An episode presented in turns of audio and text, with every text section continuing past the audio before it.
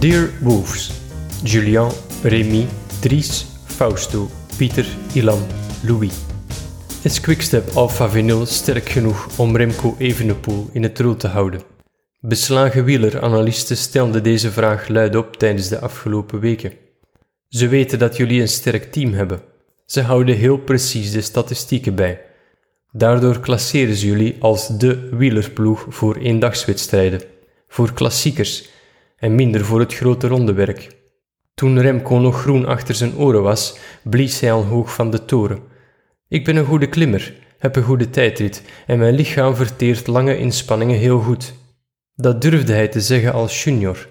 Hij verkondigde graag dat hij de beste ronderenner van zijn generatie wilde zijn, dat hij liefst alle drie de grote rondes wilde winnen. Dromen mag hij, zei hij dan. Sommigen vonden hem een blaaskaak, die daar met zijn dromen in zijn hoge toren. Maar met dromen alleen kom je er niet. Remco leerde al jong deze les van zijn ouders. Hard werken wint het van talent, als talent niet hard werkt. Talent, wolven, dat heeft hij. Van zichzelf, maar meer nog, hij heeft jullie. Jullie zijn zijn talenten. En hard werken doen jullie samen. De mensen spreken over Remco, want hij is de kopman. Maar wat jullie doen, moet ook gezien worden. En Remco ziet dat ook.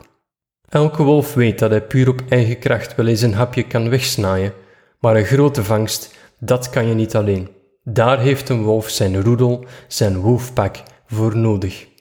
Wolven zijn doorzetters. Soms lijkt hun jacht hopeloos, maar ze jagen met een hongerige maag. Daarom jagen ze tot ze beet hebben. Jullie jacht werd argwanend bekeken, met twijfel en ongeloof. Zeker toen enkele van jullie uitvielen. Nog meer toen Remco een smak maakte en tijd verloor. Maar Remco's honger was groot genoeg. Jullie honger was groot genoeg. Remco jaagde, jullie jaagden. Jullie vuurden elkaar aan, jullie gingen in het rood voor Remco en hij bleef in het rood. Jullie benenwerk diende de wieleranalisten van repliek en kijk wolven, de rode buit is binnen. Dus laat het smaken, deze vangst, deze zoete overwinning, en als jullie dan gegeten hebben, dan zullen jullie opstaan en hard verder werken, knokken voor de volgende buit, want wolven, wolven krijgen snel weer honger.